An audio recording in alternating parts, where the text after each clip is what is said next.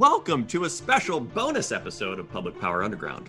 On today's show, we're discussing market evolution in the Northwest on a premium, slightly less informal, and possibly a little formal episode of Northwest Public Power's premier weekly infotainment program that covers Northwest Public Power and public power adjacent news. We're calling this more professional version Public Power Underground Premium. On Public Power Underground Premium, we'll do a deep dive into market evolution with special guest stars from across the country. We'll lay the groundwork on why markets are important to Northwest Public Power Utilities by talking with PPC's Mike Lynn. We'll get a refresher on what SPP means by their Market Plus concept with SPP's Steve Johnson. Finally, we'll debrief and digest what this all means with celebrities from across Northwest Public Power. If you found Public Power Underground, it means you're probably an electric utility enthusiast like us. To make sure you don't miss an episode of Public Power Underground, you can sign up for an unintrusive newsletter with links to all the ways to consume this fascinating content on Substack at publicpowerunderground.substack.com. Otherwise, you can subscribe on YouTube, Spotify, Apple Podcast, or your favorite podcast app. I'm the manager of the Power Department at Clatskanie People's Utility District, the co-host, lead writer, publisher, and editor of Public Power Underground, Paul Dockery. To kick off this premium episode of Public Power Underground, I'm joined by a returning champion, our special market evolution correspondent, friend of the Underground, and PPC's current senior policy analyst, Mike Lynn. Hey, Mike, welcome to Public Power Underground. Paul, how are you doing? It's so good to be back here. Oh no. No, we got it. We got it. We're doing great. It's good. You're back. You're back. You're one of the stars of Public Power Underground. I think I'm going to go with a special market evolution correspondent as your title. What do you think about that title? I I love that. You know, even at PPC, they've talked a little bit about getting me a new title. So I kind of like the ring of that. Yeah, special. That that's your public power underground title. As for all PPC people, should either be like directors or uh, yeah. analysts or I don't know superstars. One of those three should be in every PPC staff's title. So yeah, what uh, like like an analyst is a good title, but like directors, director is nice. It Superstar is. is appropriate we'll have to take that feedback uh, back to PPC. And um, I, if you have some more brainstorming on titles, I am all ears because it is something that uh, is very, very difficult and like humbling for me to think through. Yeah, well, I'll be your advocate. I like to I like to you know fight on behalf of people that I think are all stars. So uh, Scott Sims, friend of the underground, he has been on. So Scott, you know, superstar Mike Lynn, it's a valid title for PPC staff. I think we should we should get you get you superstar status. Oh well, I appreciate it.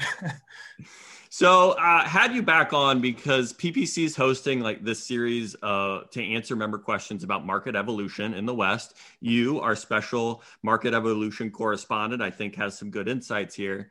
It sounds like PPC's market development committee has asked uh, you as staff and, and PPC in general to host these discussion areas, and and it was kicked off at the March Members Forum, where you invited leadership from the Southwest Power Pool to talk about SPP's experience in organized markets.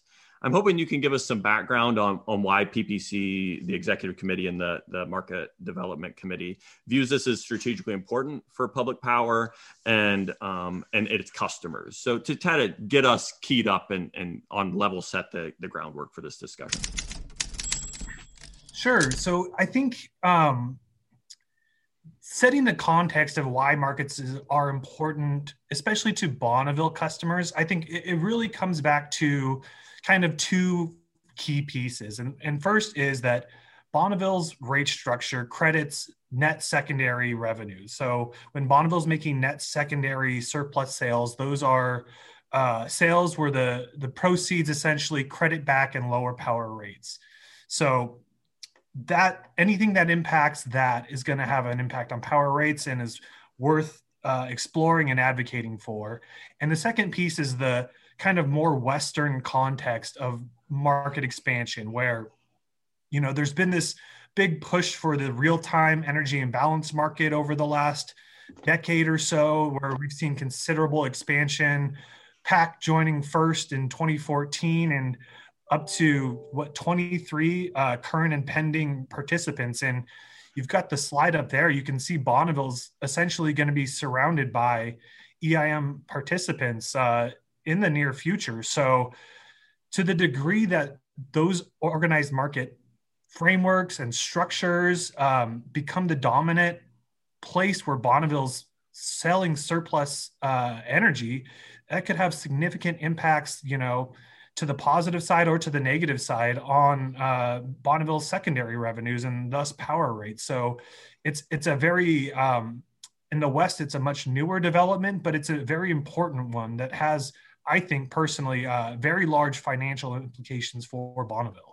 So uh, you kind of spoke to uh, the energy imbalance market in the West. I think it may be helpful to differentiate the type of markets Bonneville participates in currently, um, which are bilateral, right? And and the difference in bilateral trading in the West, which has been the way Bonneville and a lot of us have done it for a long time, and the evolution into like the EIM is a is market operation. It's not bilateral and and the way that could evolve over time. So uh, the EIM and and market operations versus bilateral. Can you give some insight into what differentiates and what the different uh, opportunities are?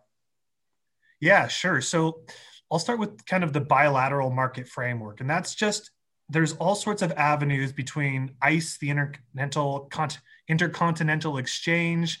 Um, there's brokers that work all across the West you can call your buddy up and trade energy that way. But fundamentally, what it is is it's the buyers and sellers coming together, agreeing on a price um, bilaterally for a transaction bilaterally. The two of them meeting together under some forum and saying, "I'm willing to sell you this energy WSPP con- Schedule C at let's say forty dollars."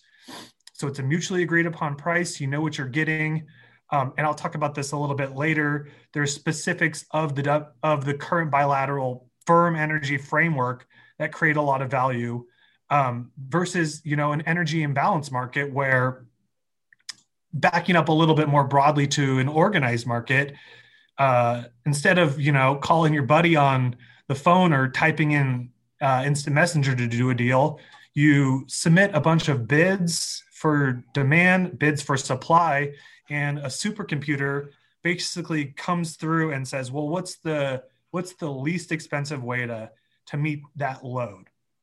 And but, and so but there's differences. Uh, yeah.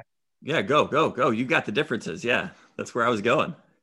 Oh yeah, and um, so but if you think about differences between those two markets. It, it, it comes kind of down to this this principle at least right now with the california iso it's an energy only market so it's basically the marginal cost of energy production is, is setting the market price.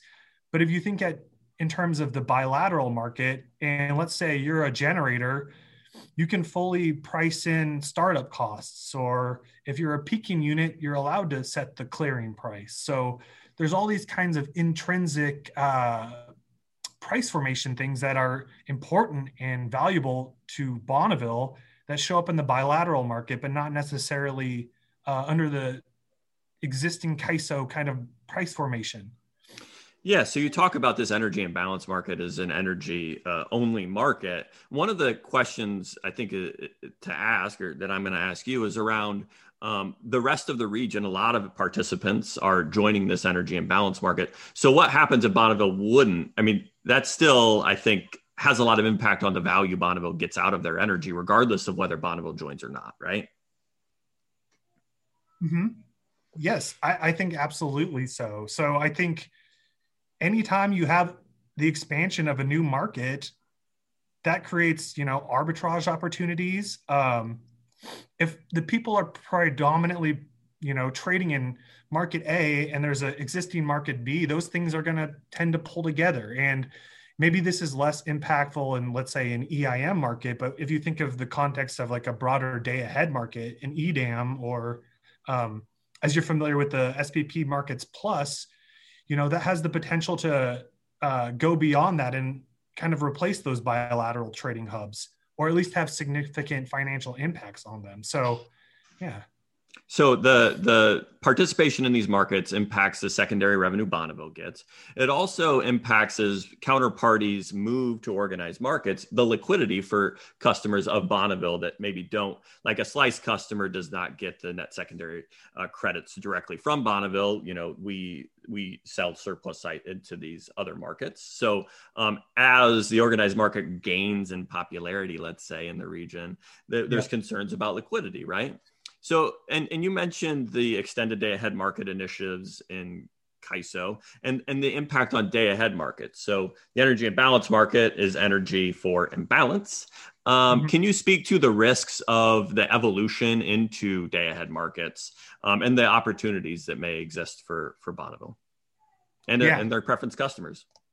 Yeah. And yeah. And it, I think it all comes back to that net secondary revenue piece. And what will this, impact be on Bonneville's net secondary, or like you said, the slice customers that have the ability to monetize their slice uh, similarly, where if a good market comes through, it has good price formation, you know, it it values capacity, it values the attributes of the resources and the value they create.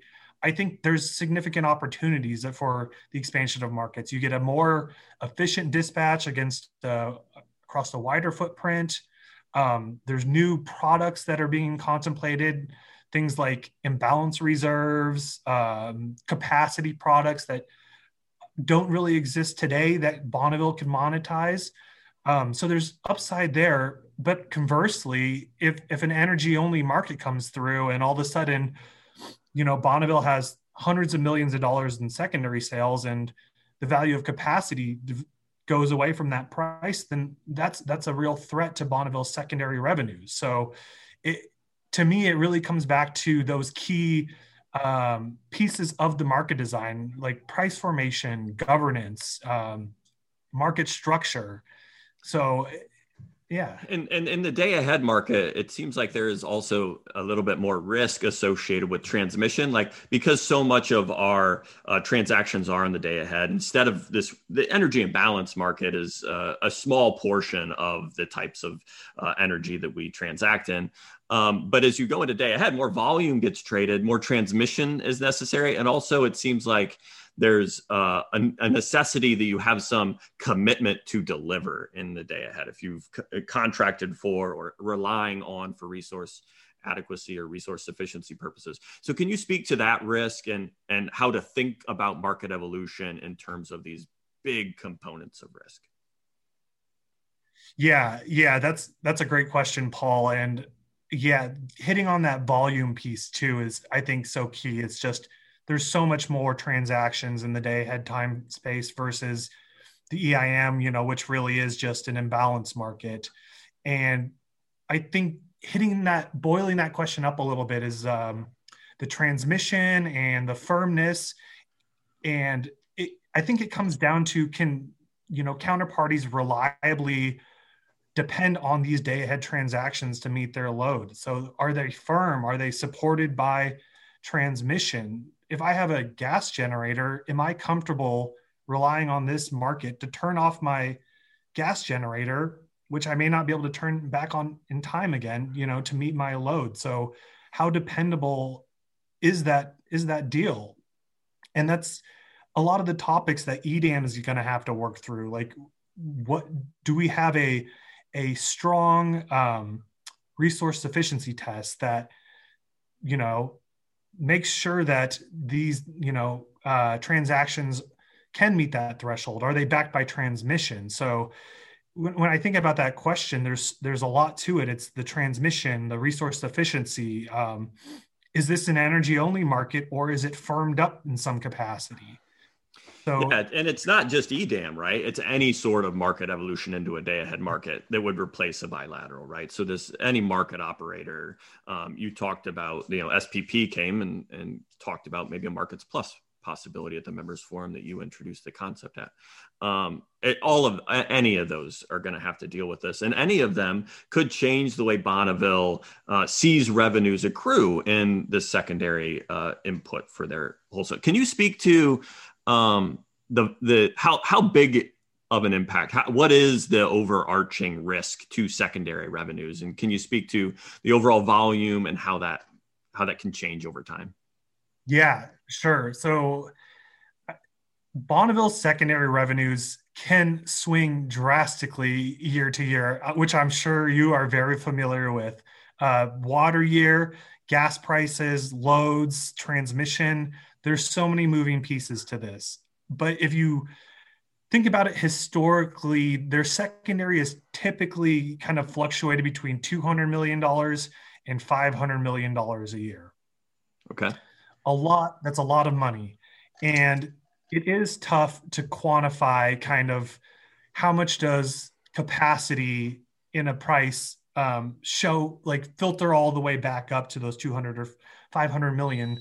But i think another way to think about it is at this point the at least the entire bucket can be affected. And it, it's it's hard to you know quantify the degree to which it will be impacted but i think we know that there are significant impacts. So I, on the screen right now, you've got kind of um, a chart I put together that shows, you know, 30% of their energy is already going into CAISO, um, which means that, you know, two thirds of their energy, if, if it's not getting priced for capacity anymore, that could be a, that could be a significant change in their secondary revenues. And then conversely, if, if the CAISO reformulates their markets, um, to the degree at which they've talked about, you know, firming up their uh, their market. So it is not just energy only. That could be a, significant boon. So it, it's tough to say the magnitude, but we do know uh, just a very large part of money pot of money will be affected.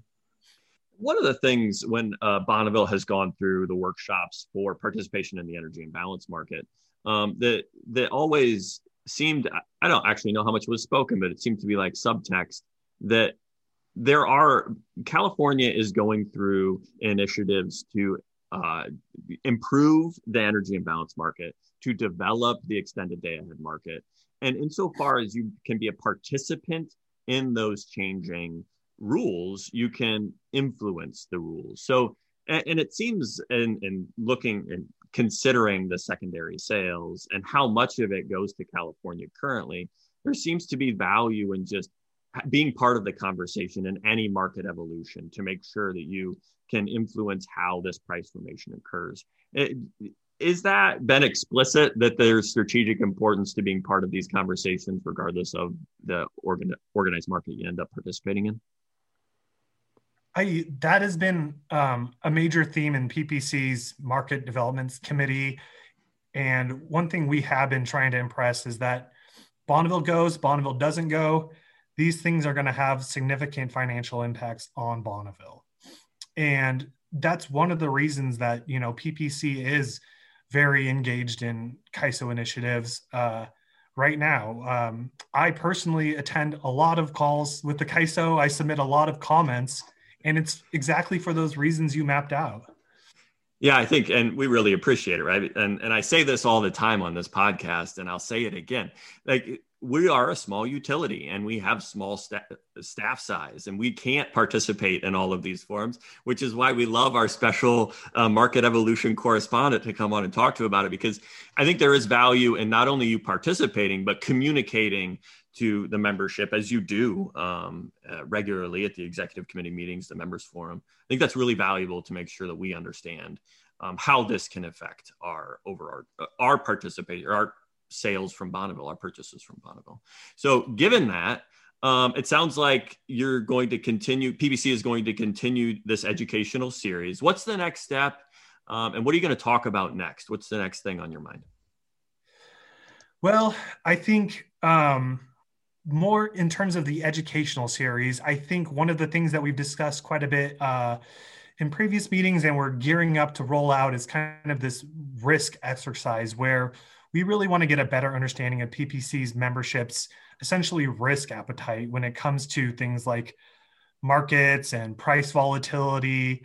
And as a big piece of that is just kind of level setting as a large organization um, with diverse members to get a common kind of language, a common understanding to make sure that we can have that conversation. And I think that will really help inform a wide range of uh, of initiatives that PPC works on from any everything from 2028 contracts to the the market work we're doing. So that's in my mind kind of the next education step.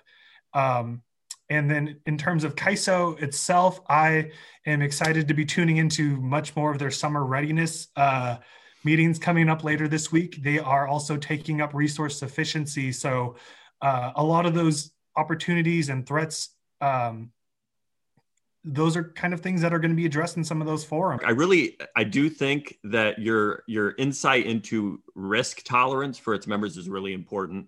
Um, I also think you're y'all are going to have at the next members forum some discussion about regulatory risk if as participation markets. Can you talk about that a little bit? Yeah, that's right. Um, the next uh, members forum on March 31st, we're going to be hosting regulatory experts from the American Public Power Association and the National Rural Electric Cooperative Association to discuss uh, regulatory consequences of participating in organized markets. So it's uh, it's going to be a great discussion. I'm really looking forward to it. Yeah, I'm looking forward to it as well because there are. I mean, public power has questions about uh, Bonneville's participation in these organized markets because there could be some risk to be um, FERC regulated. I suppose. Uh, learn more about it at the members forum. But there are some public power uh, customers that that do participate in organized markets and are in are in organized markets. So I think having uh, APPA, who has members, and then the National Rural Electric Cooperative Association. Those are great organizations. I'm glad you invited them. It's really should be really good. I'm excited. To, yeah, I'm excited to listen in. Great. Well, thanks, Mike, for coming on Public Power Underground. I really appreciate having you back. Uh, you're in the running for the an anadromous belt. Uh, I'm really excited about that, and uh, really looking forward to to having you back again to talk about CAISO. Thanks, Paul. I am I'm excited, and I will. Uh, be, I'm happy to t- call or come back in anytime. Great. Thank you very much. All right. Thanks. Joining Public Power Underground to provide a refresher on the Market Plus concept is SPP's Principal Operations Specialist, a former Senior Vice President for the Western Area Power Administration, and a willing collaborator, Steve Johnson. Steve, welcome to Public Power Underground. Paul, I, I appreciate it. Thanks, thanks for the invitation and and uh, the opportunity to to further clarify what exactly we're up to here. I appreciate uh, your willingness to kind of come on and have a conversation. Um, I, you know, in this time of Zoom meetings and full days of Zoom meetings, which is what the March 4th members forum was, it was at the end of a long day for me. Um, you know, not always is your attention span uh, that great. So uh, this is really helpful. I hope for more than just me uh, as a way to have a conversation, hear the concepts, and be able to rewind. So uh, hopefully you can you you can engage with me on that. Yeah, absolutely, absolutely. With with as you mentioned, in today's world, you got to hear things a few times for them to stick because we are constantly bar- bombarded with information. Absolutely. So, um, so I wanted to kind of start with the just big pieces of the concept. And I think calling it a concept makes sense to me. Um, uh, it was a market plus uh, framework um, about how you think about evolution for the Northwest could go under an SPP model. So, can you talk through what these big pieces are, the component pieces of your concept overall? Sure, sure. So, when you when you think of markets plus, like you said, we're at that concepts and principles phase. And um, we've been watching the West, and frankly, you know, as you know, I'm from the West, so I'm I'm pretty well aware of, of the issues that um, the West considers near and dear to their heart, and and um, you know the reasons why, frankly, you haven't seen widespread market activity across the West um, beyond the EIM. Uh, we all know that an energy imbalance market, uh, be it California's energy imbalance market or SPP's new Western Energy Imbalance Service, you know, they tend to bring estimates around 10% of total benefit, of market benefit to, to the membership. So it, it's, it's a incremental positive step and it definitely brings a certain amount of additional, you know, potential reliability tools to the table, but it's definitely not um, as beneficial as, as, you know, you move further down the market, uh, the uh, organized market road. So what I'm what I'm referring to here is potentially adding a day ahead component because what we've looked at in the West is you, you've you've pretty much got what you have today, which is your either California Energy Imbalance Service or the WEIS, or you've got the potential to go into a full blown RTO, but no one really sees a lot in between. I know EDAM has been something that folks have explored, and you run into some some fairly large rocks to get over, and you know transmission being one of the one of the chief um, issues to to approach, and a lot of the issues um, tend to revolve around governance because when folks are nervous about governance, um, they tend to want to make sure they maintain as much flexibility as possible um, so that they can frankly protect themselves. So, as I mentioned in the meeting, you know, why is good governance so important? Because good governance leads to a good market design, and a good market design leads to you know good price formation and so on and so forth. So, so the big rocks as we see them again, governance first and foremost. Uh, we know this is a novel idea, trying to lay a um, day ahead component over the top of a real time market without being a full blown RTO. So we we've recognized that maybe having an independent market expert at the table to help us walk through that as a group and and keep an eye on things for a little while after things are up and running um, probably makes a lot of sense. Again, just in the spirit of transparency and and wanting to make a, a collaborative approach and, and, design the best thing possible, um, you know, for the membership. We also know, obviously, trade with California is important. This is another one of the, the major issues that folks um, are worried about. That well, if we move into a market that isn't operated by California, does that harm our ability to have good, you know, trade with California? And the only thing I would say to that is, yes, there'll be a seam. There's a seam today. Um, I think you know folks are, are realizing more and more that that it's still it's not a perfect fit between the EIM and the California market. Right. And um, so the ability to um, come in as a peer and negotiate a good seams agreement with with the market operator between the two market operators um, could actually bring potential additional benefit, especially if you can unlock more of the transmission um, to make the overall market operate more efficiently. So I would just caution folks don't don't immediately assume it's going to be worse. You know, let's let's do some math and see what it looks like. Uh, I already talked about transmission availability. You know, that comes potentially at a cost for those that that are wheel through entities, and we have to work on proper congestion reallocation and, and ensure that um, you know, the transmission that brings value to the market is, is compensated. Um, however, there's, there's a balance there, right? Because you don't want to get to a full blown pancake type paradigm because then we're no better off than we are today. So, so that's a big issue is working through where is that balance? Again, it's going to take a collaborative effort. Um, getting the right market products to the table, um, making sure we incent the right things, um, again, that goes into accurate price formation. And finally, greenhouse gas. We know we have to have something that would function with California today.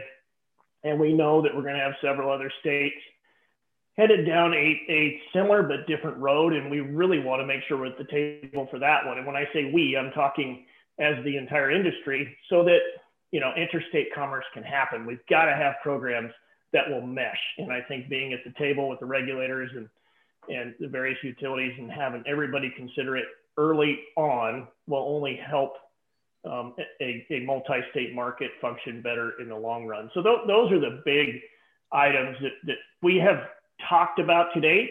We don't have solutions for everything um, at all.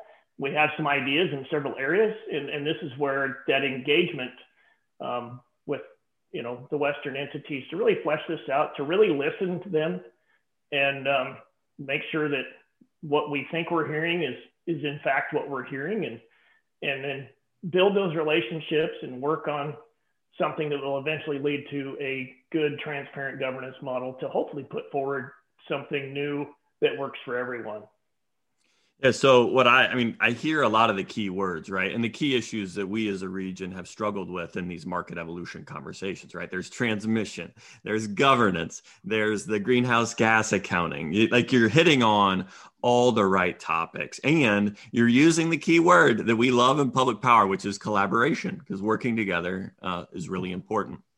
Um, to, to kind of think through um, the, the piece I think that is at the heart of this proposal and is novel, as you mentioned, is this day ahead stacked on top of a real time balancing market. Um, so as you and and, and I want to kind of clarify. So uh, SPP has the Western Energy Imbalance Service currently. It mm-hmm. just got launched. I think it was January first this year.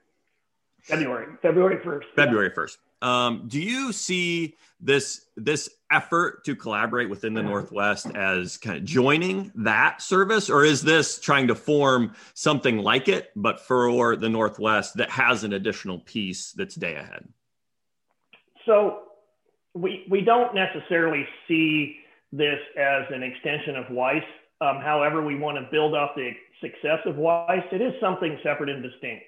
Okay. Um, but but like I said, we those successes, I think I think us laying out what WEIS is and and how it works from a governance standpoint and and frankly from a functioning market standpoint, if if if if we can leverage what we've already done, that's that's just more efficient for everyone. But it's not intended to drag the WEIS membership along into something new. Um, it is separate and distinct or add us to something that already exists. It's something like yeah. like I like the way you frame it is if there's value in the framework, we can use some of the framework. Right? I'm I love the like let's let's try to minimize our work and be efficient. That's uh that's definitely a key, key. Exactly, exactly, and and you know and and we're going to continue to work on WEIS. Um, you know, one of the next steps is is to start looking at some sort of DC tie DC tie optimization with the Eastern market. So. Um, again, we've, we've got it on and it's up and running, and, and our goal is to continue to improve that as well. And um, regardless of the market construct that ends up, you know, being able to to function between the east and the west, I think will only benefit everyone. If you look at the last 12 months, frankly, uh, there's been two major times in opposite directions where being able to leverage one interconnection for the other would have been really helpful um, for California last summer and for SPP and frankly ERCOT and MISO in in February, and and I, I've I've kind of come up with a new joke. It's 72 somewhere, and that's, that's where we need to move the energy from to the areas that are not right. Right. So the the other area I thought at the members forum um, that you that was interesting about your proposal, and you talked about it just now, where you aren't talking about going to a full blown RTO. You're trying to find some middle ground that ha- leverages the value of all of the transactions that occur in day ahead, which is larger volume than the energy imbalance service, but also integrate some of these other programs that we're considering in the Northwest that are in some ways islanded currently. So the reliability coordinator function for the Northwest is currently done by CAISO. Resource adequacy is a program that's trying to be that the Northwest Power Pool is trying to develop and implement.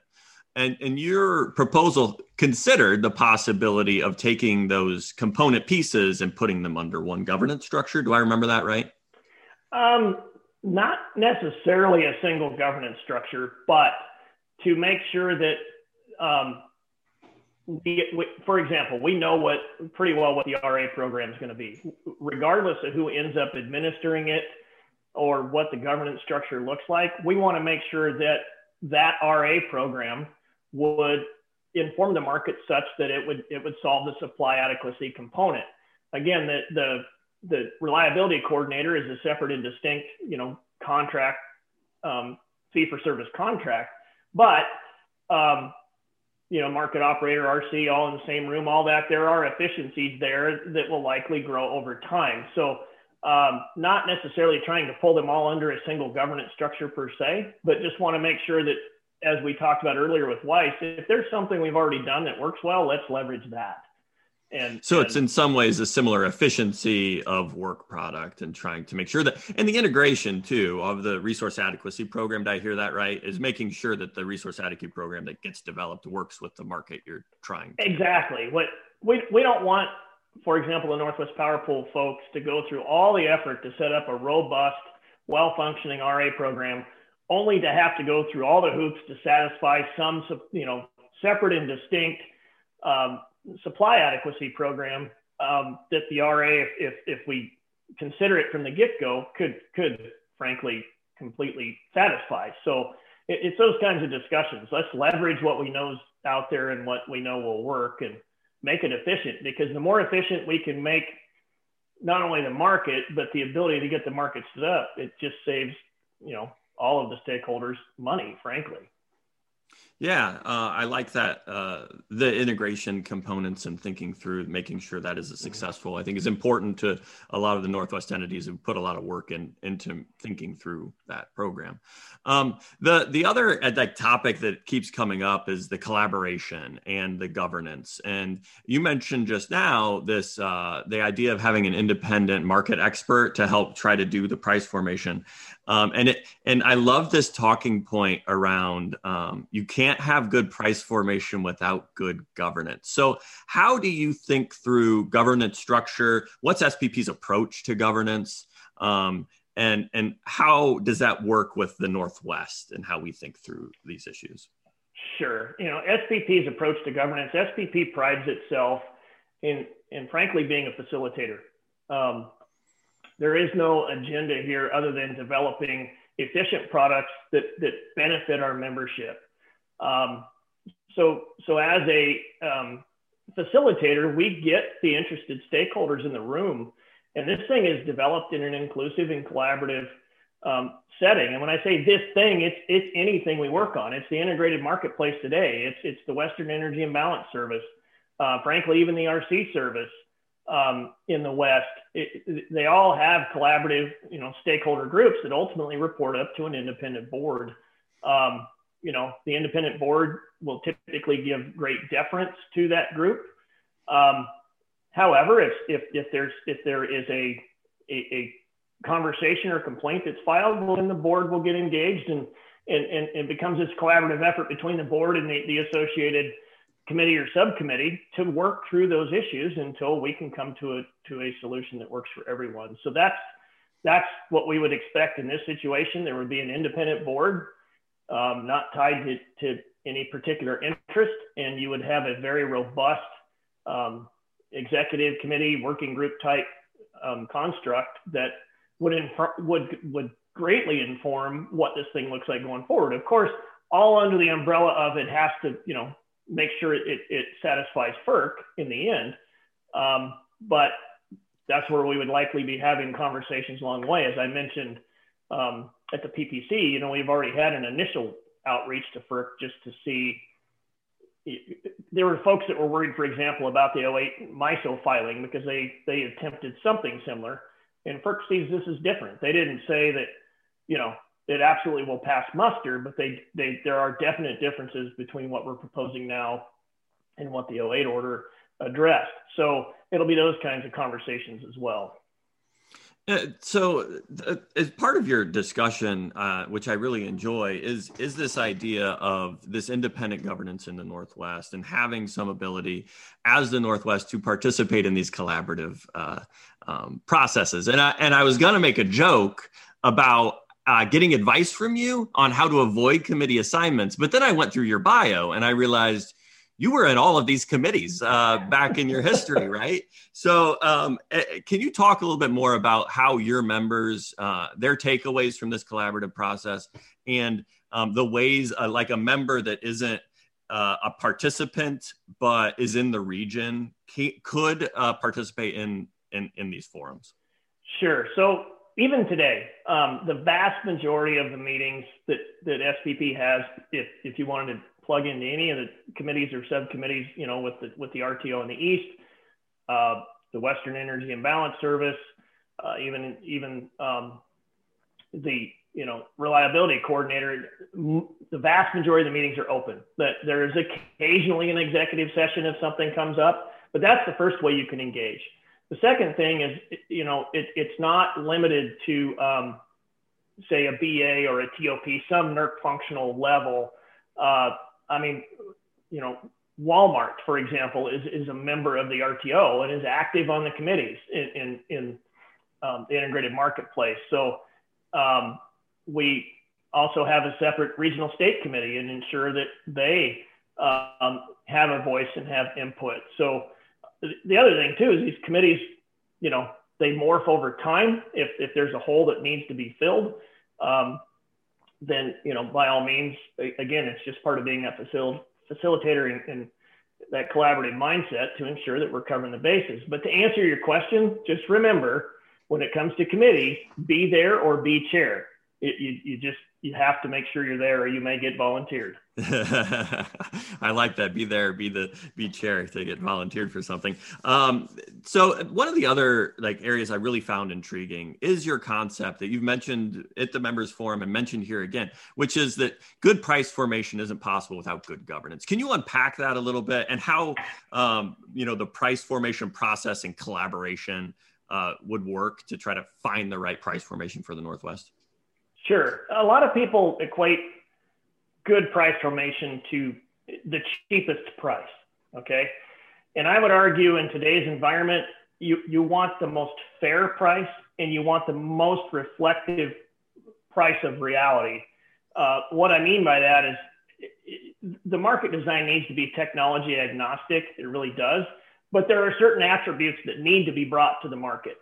And those attributes are very important to, you know, to reliability and, and, and making sure the market can function efficiently. So um, it, it, it's got to be more about what's fair. It's got to be more about recognizing the true attributes. Uh, you want a market that clears the, the, the proper resources rather than having, for example, you know, a, a clearing and then you've got all this, this resource being um, nominated out of merit for reliability reasons. You don't want that because now you, you likely have, you know, some sort of price suppression. You want to make sure that what you actually need to run the market is being cleared properly. And, and, I, and, and that is very complex. And that's where this idea of, of, you know, a collaborative, inclusive group working through that um, is paramount. It's, and then you've got new technologies coming on.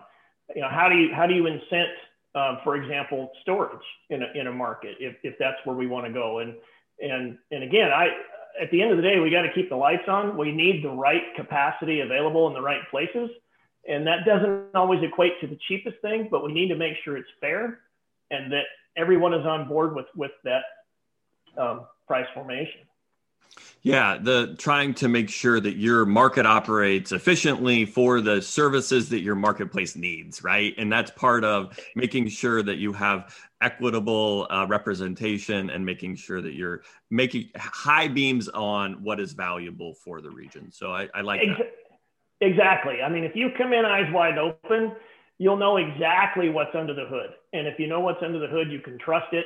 And it's going to take a large amount of trust to make an efficient market work because without that that transparency and trust folks want to build in again all kinds of flexibility and and uh, you know the voluntary nature while good at a certain level also you know limits the, the, the ability for the market to function and let me let me explain that because that's a loaded response um, Please unpack it. Unpack it. Yeah, yeah. So, so we want to we want to ensure that folks can maintain all the autonomy they would they would like. You know, any anything prior to day ahead, you know, the individual OATT constructs remain.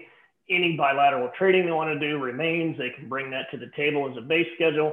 But at a point in time, sometime in the day ahead time frame, say nine o'clock in the morning, in order to be efficient, it pretty much has to be turned over to the market to operate. And in order for folks to trust that, it has to be transparent and it has to be something that um, folks can say, okay, I'm good with handing it over now. Here's everything I've done up to that point. Now take it and run it through real time. Because if we can't get there, we will never have a market that's as efficient or you know as close as possible um, to, to a true RTO market, day two market. We, we have to get to that point where we can flip that switch. And that's going to take transparency, trust in the governance, and trust in the market design. Yeah, that commitment for the the day ahead unit commitment to me is a, a big hurdle that that you have confidence in the structure of the market and in the operations of the market um, and and that's you know one of the things that as we look forward to not only energy imbalance markets and and that balance real time balancing market but this day ahead it, it's the additional hurdle you got to clear in order to get unlock the value of all those additional transactions. Yeah because if you if you have a day ahead market that runs you have to trust the solution such that you can decommit and not nominate gas and you can decommit your expensive units. If you don't get to that level of trust you are not going to eh, eh, realize the market efficiency and the savings that you're hoping for. I mean, that's that's really what it boils down to. Yeah, and this is leading into, I think, uh, another area of, of conversation, which is you, you pitch this as an alternative. It's another option for the Northwest of a different way to expand, evolve markets into this day ahead. Um, and, you know, in contrast to the conversations that the Northwest is currently having as part of CAISO's EDAM. Um, and uh, can you talk through the your approach to concept development and and as, a, as an alternative uh, for us to evaluate?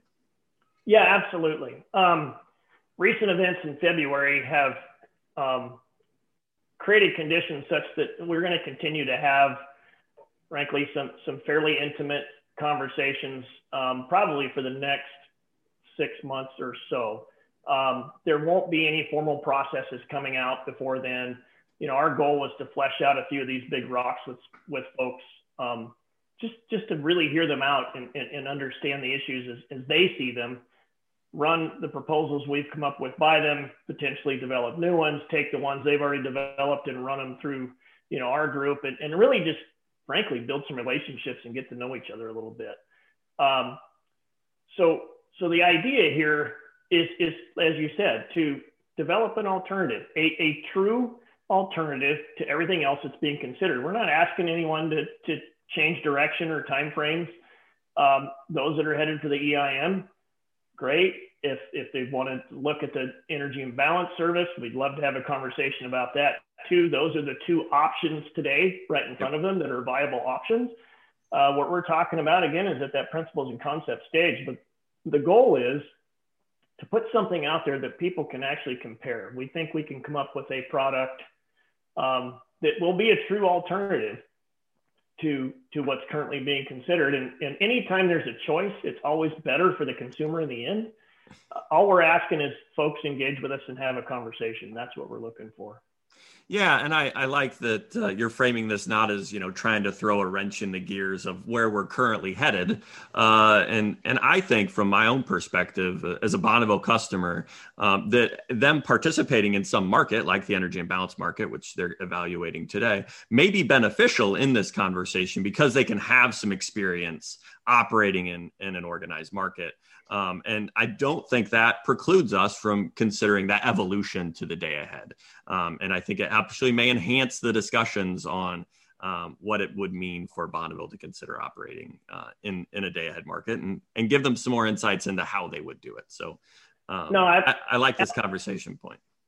Absolutely. And, you know, with respect to Bonneville, um, you know, one of the things too is just having a more, you know, intimate conversation regarding what we've been able to do for WAPA, for example, because every PMA and frankly with WAPA, you've got several regions within it. Every region there has distinct enabling legislation and issues that they have to consider to move forward with any kind of organized market. And Bonneville is infinitely more complex than those. So, but it'd be fun to sit down with them and explain how we got to where we got, for example, with the Upper Great Plains WAPA region. Um, and, and some of the things that can be done.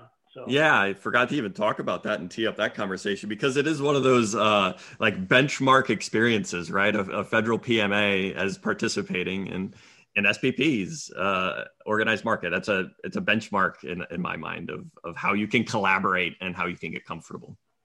Yeah, exactly, and and it's worked out well for them. Um, in the in the integrated marketplace, if you look at the numbers and discussions that are out there. You can look up some of the administrators' uh, former, you know, discussions on WAPA's website. They've they've they're they've been pleasantly pleasantly surprised with what they've been able to do in the integrated marketplace. Yeah. Well, thank you for for participating. It sounds like we're going to have some more conversations. I'm happy to uh, introduce you to the broader audience, not just the members forum, um, and and get some more uh, ability to rewind uh, and check uh, notes uh, is always valuable. So, thanks for agreeing to come on and chat and explore this more. I really appreciate it. No, I appreciate the the conversation, Paul, and and and this is precisely what we were hoping to accomplish is frankly start having that broader conversation. You know, let's talk and and let's let's see what we can do to benefit um, the, the Western stakeholders and frankly the stakeholders across the country because I still think there's options there. As I mentioned earlier, when you look at just the last 12 months, um, the more we can start leveraging a broader footprint, broader than anyone ever imagined, I think it's going to be better for everyone headed where we're headed with the changing energy mix.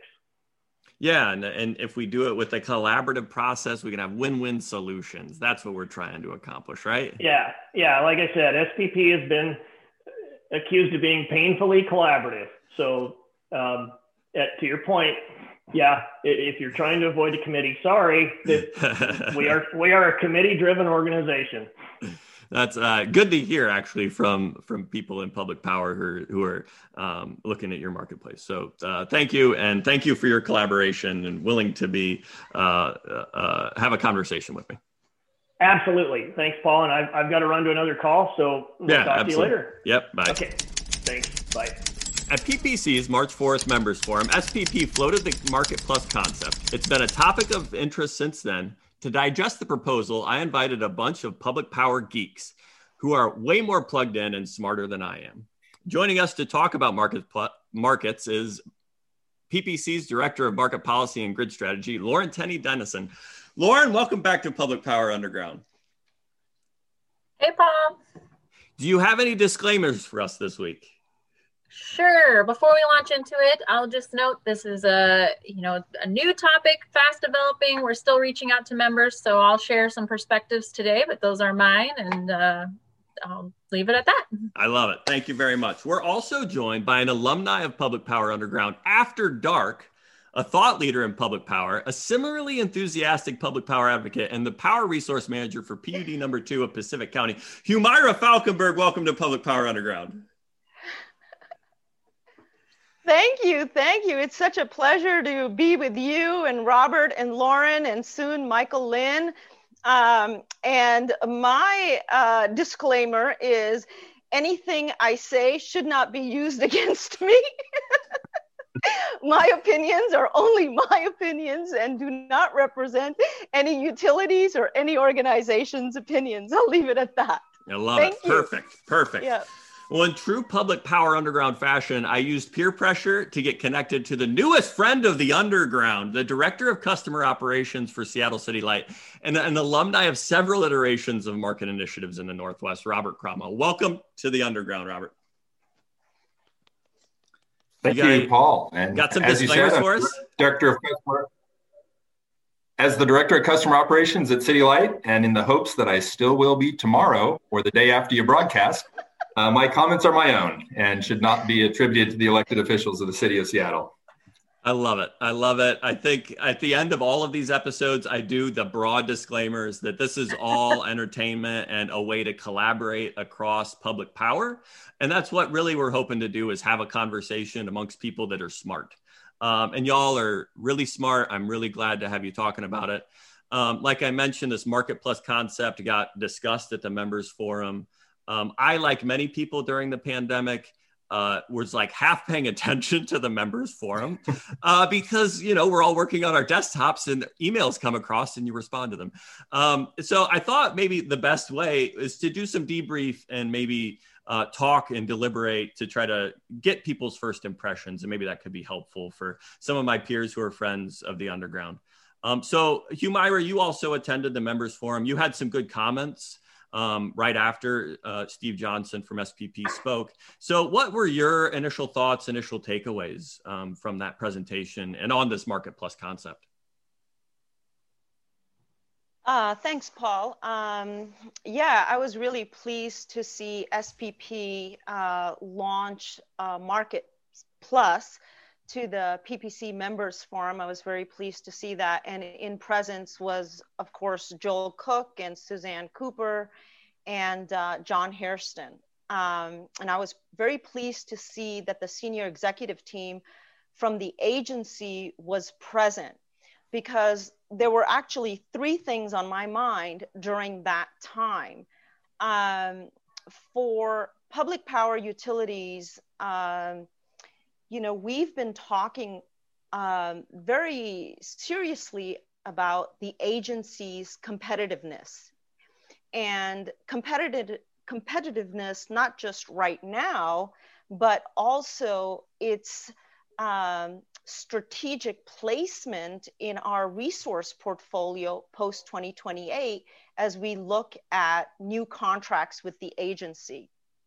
Um, and part and parcel to this Bonneville's competitiveness is what happens to uh, organized markets. And it's not just a question whether Bonneville will participate in an organized market, whether it's SPP or CAISO or some other market. Um, even if it does not participate in an organized market, there is tremendous risk and exposure to BPA's secondary revenues to centralized market design.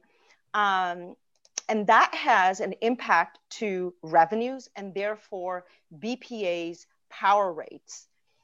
Um, the range for Bonneville's secondary uh, revenues can be anywhere from 180 million to upwards of 500 million. And that's a tremendous subsidy that we receive as public power to our PF rates. Um, and so post 2028 product selection and Bonneville's competitiveness are really intrinsically connected to how the agency manages its exposure to centralized markets. And as a customer, we're watching very, very carefully uh, what, how Bonneville approaches CAISO or SPP markets. Um, and we also look at Bonneville's most recent investments in grid modernization and human capital and learning, not to be lost if, if, if the agency considers to opt out of CAISO or EIM markets or EDAM markets but that that knowledge and the infrastructure improvement provides the agency operational experience that in fact can be transferred to other forms of market participation. So we don't really see that as a loss. Um, so I'll, leave, I'll pause there. Um, that was one preface. The second thing um, I was thinking about organized markets and the SPP's presentation was the intersectionality of resource adequacy, resource sufficiency, um, and Bonneville's position of large hydro renewable resources um, and how there's an opportunity for the agency to monetize uh, significant benefits associated with not just energy, but perhaps capacity in SPP markets plus scenario. Um, so I'll pause there and see if there are any other comments from the other panelists at this point or from you, Paul. And uh, I'll just let it be at that at this point. Yeah, one of the things I find really interesting about the way SPP thinks through uh, or pitched the concept of Markets Plus was around um, the understanding price formation and the value of price formation, right? And that was one of the, their key themes is independent governance helps with uh, price formation because you can. Uh, I think one of the quotes uh, was that the the independent governance is key to having good good governance is key to having good price formation was kind of the concept so i go to you lauren you were also at the members forum and i think your insights into in your initial takeaways from the presentation um, and any response you think to Humaira's points about capacity value and the value to, to Bonneville broadly of markets. Yeah, I think Hugh Myra covered it uh, perfectly as far as you know why why are we engaged in this? Why do we care? What is what is really at you know what, why are we talking about markets anyway you know there's a lot um, bringing it back to what what does that actually mean when BPA or or anybody in the Northwest engages in the market? At the bottom line, it's it's what are the risks that are that you stand as part of that market? What are the benefits? And I think she did a great job overviewing that.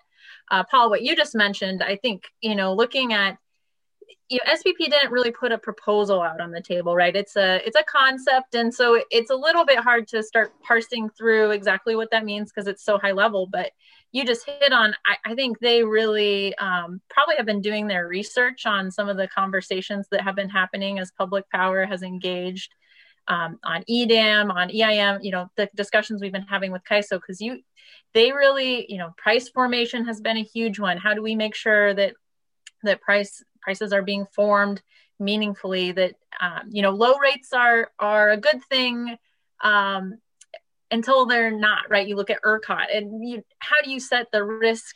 You can't push depress prices so much that you're um, you're not sending the right signal. So price formation is super important from that perspective, and we've been saying that a lot. I say we, I mean the Royal, all of uh, Northwest Public Power that's been engaging. Yes, the region's been saying that a lot in comments, and you know governance is another big issue, and you know they even highlighted on one of their slides the uh, potential for an independent market expert, which is something that we've talked a lot about. Yeah, that we've been advocating for a lot um, in both EDAM and in the EIM actually to make sure that you know the oversight is there for that market. So I I definitely think there's something to having you know the governance and oversight have to be in line or, or you you end up with the best outcomes when those are in line so that you get the right price formation. Um, but you know that again we're talking really high level concepts at this point um, but but they knew they knew their talking points and they they knew how to get our attention for sure yeah, like SPP has a mole in the Northwest, yeah, feeding him all of the intel about what, what our key terms are, right? Hit all all those uh, those talking points that we've been trying to push at CAISO. Of course, it's all public, so you don't really need them all.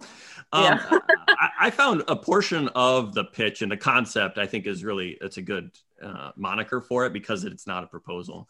Um, was kind of a differentiation of options, right? They aren't they aren't saying uh, that you have to take this path. It's just another option. And what kind of how can we come up with another option for the Northwest um, that isn't a full RTO? And I think that's a, a separate way of thinking about our current path as they framed it. And I think is fairly accurate is like the Western EIM and EDAM and resource adequacy being a separate function, whereas SPP's proposal is to try to have the reliability coordinator resource adequacy component, real time market and day ahead market under the same kind of market plus structure. What do you think of that, Robert? From uh, conceptually, the instead of uh, piecemeal uh, through different organizations, trying to come together in a uh, more same organization, touching on all four of those areas.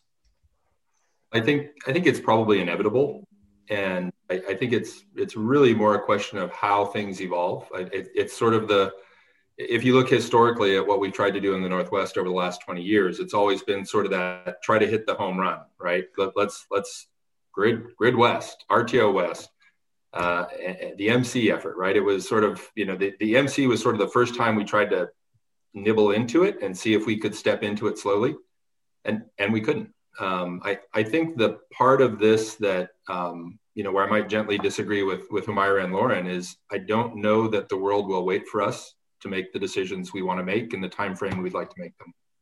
Um, I, I, think that if you look at any of the studies done around the WECC about how you get to a low carbon future, you pretty much don't get there with 20 plus BAs operating in the West. It, it simply will not function. Uh, well, I, I guess to be careful, you, you could make it work. The net cost to customers would be horrific of, of trying to, to balance the a 100% renewable portfolio on, on, a very small BA like we have in, in Seattle. Um, and, and, and, so I think that it's, you know, it, it's, it's hard to accept that we're not in control. Uh, and I think that there's a big element of this conversation where that realization needs to get a little deeper in our community. So one of the um, like interesting things I've I've witnessed, and I have a shorter career. I, ha- I was not part of the MC effort, not to say uh, um, that that was that long ago. Uh, but there's an there's a, a, desire to be incremental in your approach, right? And it seems like there has been some success. You know, the Power Pool is looking at a resource adequacy program incrementally. Um, the energy imbalance market with CAISO, there there are some incremental steps, um, and there's a way to kind of incrementalize your your way to something like an RTO. But Robert, to your point, do you think um, that you really have to get to like the the speed to which you have to get to be a, a consolidation is way faster than these incremental approaches are going to allow us to do? I, I you know for me at the end of the day paul it's about cost you know how much cost are we going to impose on our customers and and an incremental approach makes people comfortable it, it helps build trust right? It, it allows you to develop organically in a way that um, I think makes a lot of people more comfortable. Um, but I'm not sure that reality will permit us that luxury. I think it's, you know, uh, Lauren mentioned Texas, right? There have been at least two major storms in Texas in the last decade that indicated precisely what needed to be done to avoid the facts that we saw this year and the deaths that resulted from their not preparing for storms. Um, I, I fear that if we do not look forward long enough and hard enough and, and look hard at ourselves and with a with a good healthy dollop of humility um, that we may be on a similar path with with obviously different dynamics, but but an equally tragic outcome if we're not careful. And so that speaks to I think the next topic I wanted to touch on, which is you know regardless of the speed of the path or like where you ultimately end up, there there's there is you need some process to get there. You got to start somewhere. So I was wondering, Lauren, from your perspective, what what does the path look like? Where is um, where is the next step? Is it uh, um, what what how do we work through whether it be markets plus or other uh, market evolution? How do we as a region start the process? Because I think Roberts is generally agreed upon point that we have to start getting somewhere. We can't just l- live in the current market environment uh, forever. Right. Yeah, I think that the more that we as public power can come together and come up with, you know, what what what are we looking for long term? What do we want to get out of the market? And that's something that should be applicable, you know, whatever proposal comes up, right? We we should be able to be a little bit versatile in how we're setting this up. If we focus, I think, too narrowly on, you know, precisely each proposal in front of us, um, we're we're gonna we, we have a we have a tendency to lose sight of the whole of what we're trying to achieve and then you know i think you know the reminder of there's a lot of benefits about uh, taking an incremental approach but you also have to remember that each step puts you onto a certain path right you, yeah. you take this step and and so now your options are a little different than if you hadn't taken that first step and i think that balancing uh, it's it's a lot to try to balance and and um, you know keep in focus but that's really the more we can think kind of have a long-term strategic objective of where we want to go what we want to get to be flexible a little bit with the proposals as how we get there because you know as i as i'm seeing these proposals come forward i'm anticipating that we're going to be asked by members to be engaged on multiple fronts and and i think that there's uh, the potential for some significant benefits in having some competition out there and options of you know, is this market going to work better for us, or is this market going to work better for us? So, um, you know, you can't you can't play that game for too long because you know, like Robert said, the world's not going to wait for us to you know analysis paralysis. You gotta gotta take a step forward at some point, but um, just really trying to be a little bit more proactive about what we want. I think you know, uh, and this is something that we can maybe talk about. Uh, I think you have another prompt for us, Paul, but um, if we focus too much on what we don't want, uh, that's probably not going to get us necessarily to where we do want to go. Yeah, one of the things uh, you're what you're talking about maybe kind of got my head going on is is the staff associated with it. Like if you're if you have a bunch of proposals, that takes a lot of work by staff to kind of think through and and comment on and uh, work on. Um, one of the things that uh, Steve Steve talked about during our interview was that uh, that uh, SPP is actually going to take a pause because they're they had the EEA three emergencies this past this past winter, past February, um, and they're going to take six months to make sure that they have that understood before going on to to uh, develop in more details this proposal. Um, and I'm wondering from uh, like you and I and Humaira have been involved in a lot of these workshops on EIM participation. Is there in some ways a sigh of relief um, around a pause that you can continue with the development of this EIM implementation um, eh, before having to put a lot of staff work into uh, an SPP market concept and, and proposal? Um, and Humaira, maybe I'll, I'll transition to you a little bit so you can share your thoughts on not only the path forward, but also um, a pause and if that helps and is that if that's beneficial. Yeah, so two things. I want to go back to a comment that Robert made earlier, so I want to make sure I address yeah, absolutely. it. Absolutely. um, so my re- remarks, I hope, um, are a little bit more nuanced. My position is a little bit more nuanced. It isn't so much that BPA should not consider CAISO at all as a, a participating in that market it's much more nuanced. Um, it's really looking at the agency having an eyes wide open approach to market development, regardless of any entity or proposal that may be on the table. That's one. And two, I'm very um, conscious that vast majority of BPA's interchange entities are already EIM participants in CAISO, and that in turn is having an impact on bilateral transactions with the agency. Very, very mindful of that. So we definitely don't want to be left behind, uh, but at the same time, we need to advance to the agency to keep a really sharp, clear eyes wide open approach to participating in a market that's designed well, that has cost effectiveness, that places a premium on reliability and has independence and is agnostic to resource advantaging. And the design construct is transparent and there's um, multi state, if you will, governance structure um, that prioritizes really reliability. Um, and so I'm agnostic to whichever entity that might be that the agency participates. So that's one. Um, the second comment I wanted to make was related to uh, the iterative process that Lauren spoke of.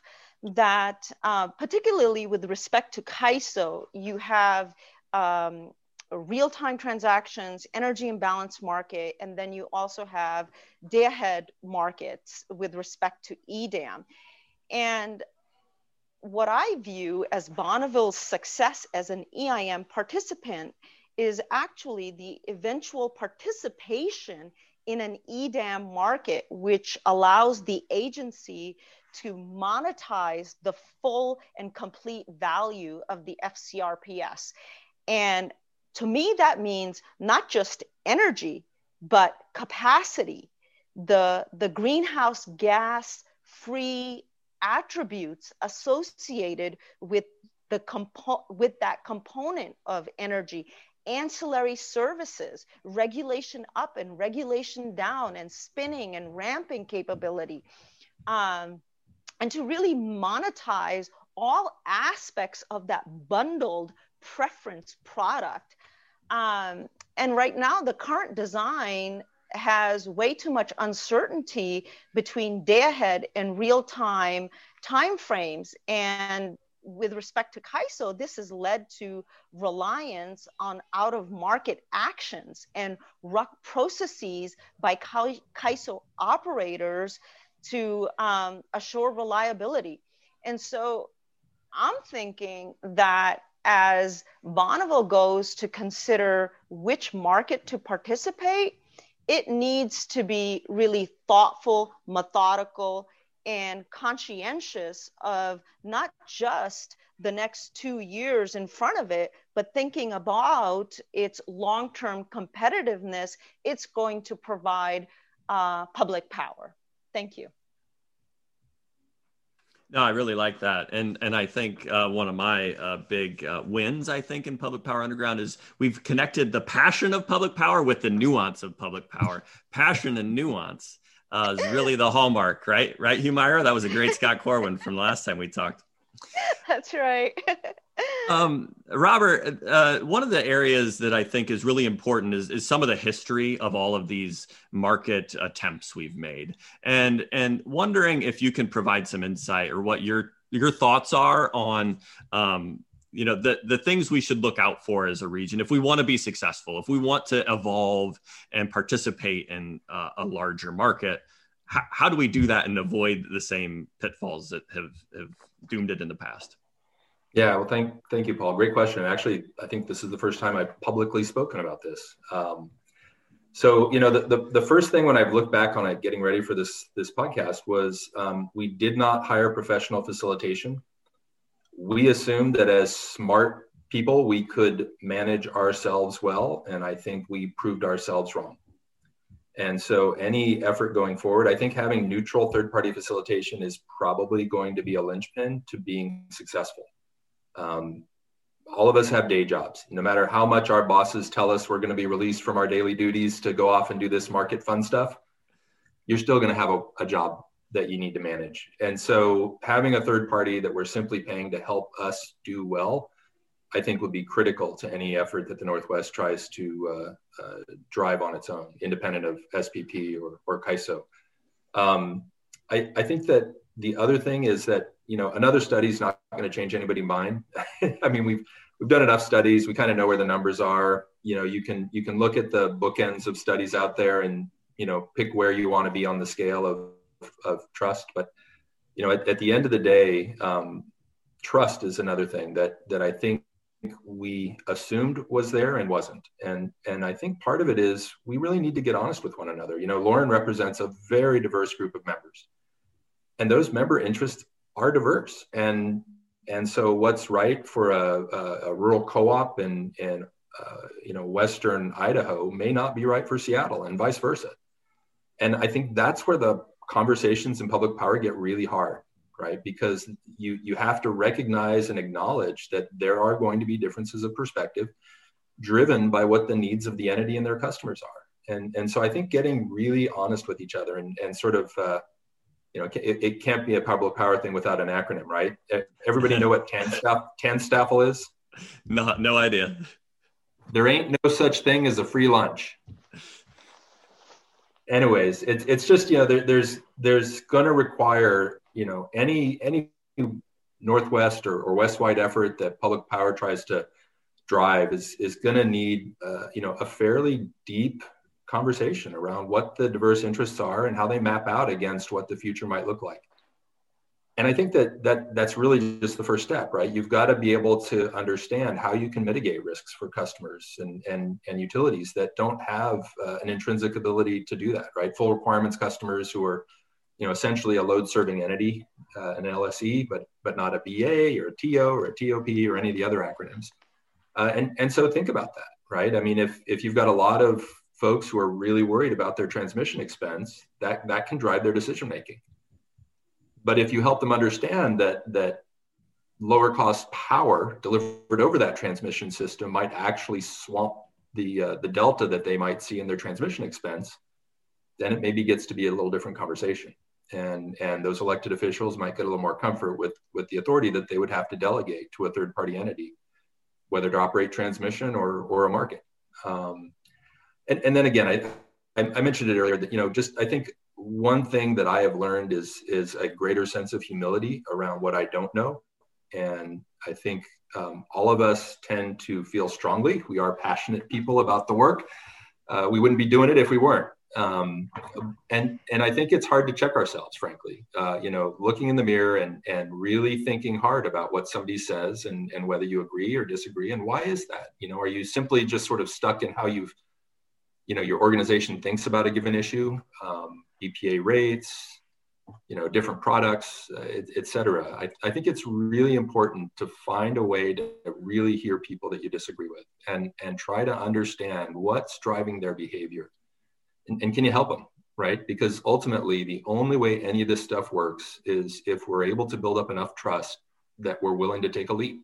And and i it's a leap of faith I, you know for, forgive me for using the phrase but um, you know the, the other lesson learned for me paul with the demise of the mc was i needed to get over that and and to best serve my customers in seattle i had to get over it pretty quick and and i spent about the next six months living in sacramento effectively understanding CAISO, understanding the regulatory scheme. You know, to, to Humaira's earlier points, uh, uh, you know, sort of the, the, the dozen or so things you want to see in a market construct. Half of them are never going to come out of California. Personal opinion, Yeah. You know, we're, we're, we're never voluntarily going to see the California legislature giving board seats to people from outside California for that entity because they don't think of it as an ISO. This is my fundamental insight in the time I spent in Sacramento. The CAISO is just another state agency, like the State Patrol, like the CPUC, or anything else that does something for the people of the state of California. And until FERC or someone else is willing to force them to become a more uh, neutral, uh, independent, maybe one might say, yes, uh, an, an, independent to go with that system operation piece of their work. Um, it, and, and, I just I realized at, at that point that that having expectations that that run contrary to that really we're not going to be realistic. And and so for me in representing Seattle and thinking about how do I accrue additional incremental revenue, how do I improve the operation, the, the capabilities of my colleagues in power marketing and in the BA operations on the transmission side? EIM has gotten us there. Um, it, it's certainly not for everyone, and, and there's ways that you can mitigate your risk. Um, but when I look at where we, we were and where we are now, we are undoubtedly a better organization for it, and we are continuing to learn. And, and I expect that as we get better around you know, analyzing how we worked through 2020, when you look at the different transactional tenors, the mere fact that it adds a tenor that you didn't have before is optionality that has intrinsic value, regardless of how it plays out. Um, and, and your ability to step out of your bid structure uh, effectively next day uh, really allows you to cut off your risk, uh, unlike ERCOT's market design, shall we say. yeah, it's an interesting. Um, I, I, really like the idea of that independent uh, moderator in these discussions. I think um, that can be a really valuable way to actually have those meaningful discussions that you spoke to. We have to be able to trust each other and have a forum to have those really hard conversations. So, um, th- th- well, and, and even even deeper than that, right? Like, let's say that you build trust amongst, I, I can't remember, Lauren, you got about 140 members, something like that. Um, you know, that. Yeah, fewer than that, but near 100, yeah. 100 plus it members. feel like. yeah, you got over 100 members. How's that? Better, better say. Uh, you know, and, and let's just say that when it comes to markets, 40 say, yeah, let's go for it. And 60 say, no, not interested. Leave it alone how do we have a really honest and and you know truly compassionate discussion around what that means for all of public power? And and you know it's it's not that folks want to be a stick in the mud or whatever they just don't see how they can mitigate the risk or the exposure. So let's find ways right? There there are tools that we can use that that mitigate risk. Um, you know we all have organizations that do that today uh, and to, to different degrees and we have different exposures. So you know i think part of part of getting comfortable with a coalition of the willing moving forward on markets means that that coalition has to be sensitive to the folks that are not part of that coalition and and finding ways to to make at least the experience as uh, where, where it will be negative right? There there are winners and losers out of any change. Uh, change is never neutral.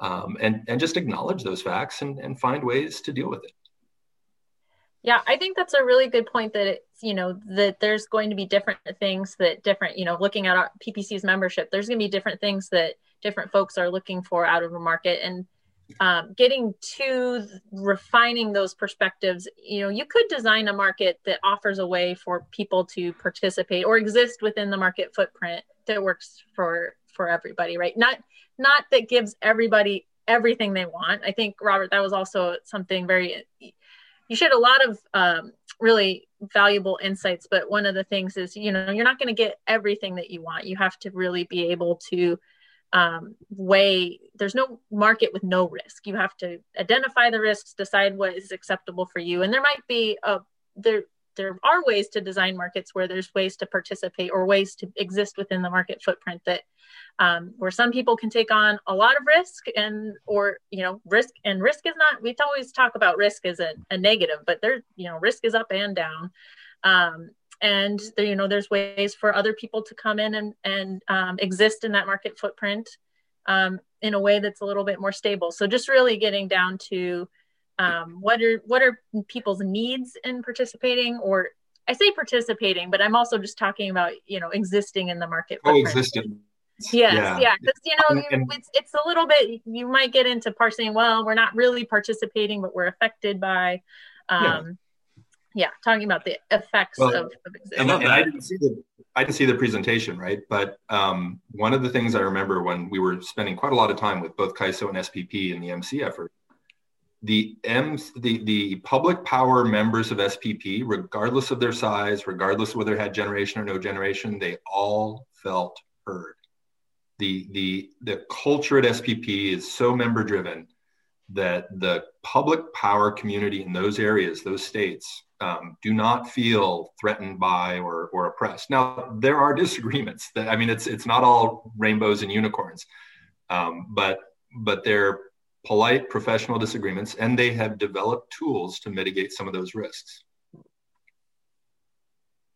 Yeah, Humaira, yeah. I'm going to open it up to you. Yeah, go ahead. Yeah, I, those are really thoughtful comments, Lauren and Robert. And Robert, I'm in agreement with you. The presentation that I heard from SPP, you know, they kept iterating um, that the diversity was their strength and that the members felt they were heard.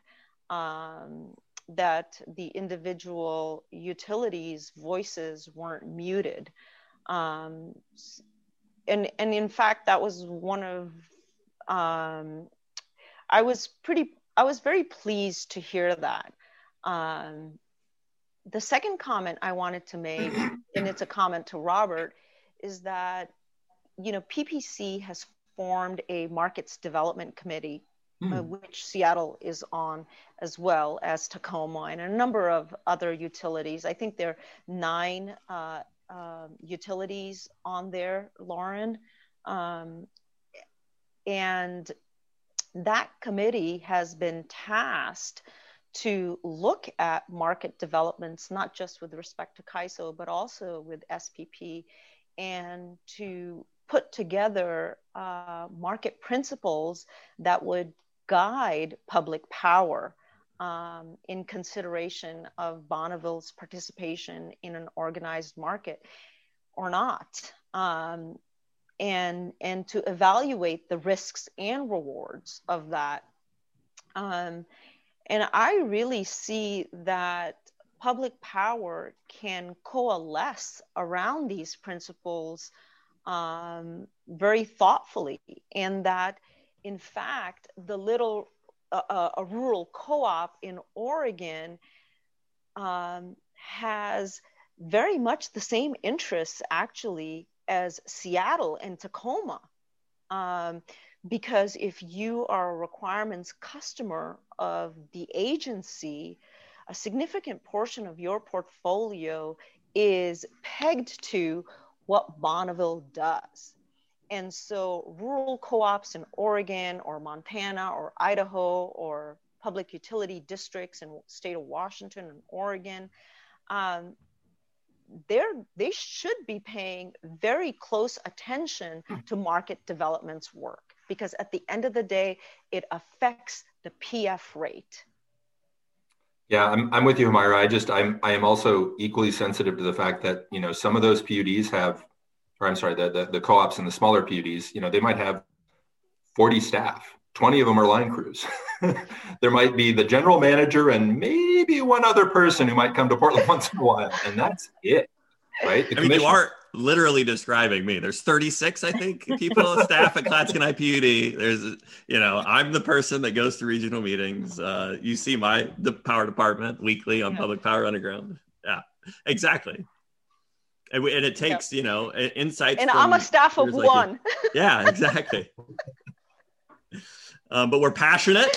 Um, we have great people like lauren helping yeah. us out at ppc and great peers like you robert that are willing to uh, give us your insight into prior excursions into these markets. Um, and i do think you know one of my takeaways from this conversation and from um, SPP's presentation is that there is general alignment amongst public power around the value of market evolution. And to Humaira's point around, you know, the really value of that secondary revenue and making sure we're well positioned in the future as public power. Um, I think that's incredibly important that we at least have those grounding principles. And Lauren, PPC has done some great work around market principles um, to try to make sure you know, we're aligned. Paul, I, will I'll just encourage Myra. One one takeaway um, for me, in in retrospect, looking back at our EIM analysis and the business case and all that, um, I, I had to look it up to figure out the term, but it's called compounded conservatism. When when you do modeling or business cases and and you start haircutting every element of it because you're not real sure, so let's be let's be careful, right?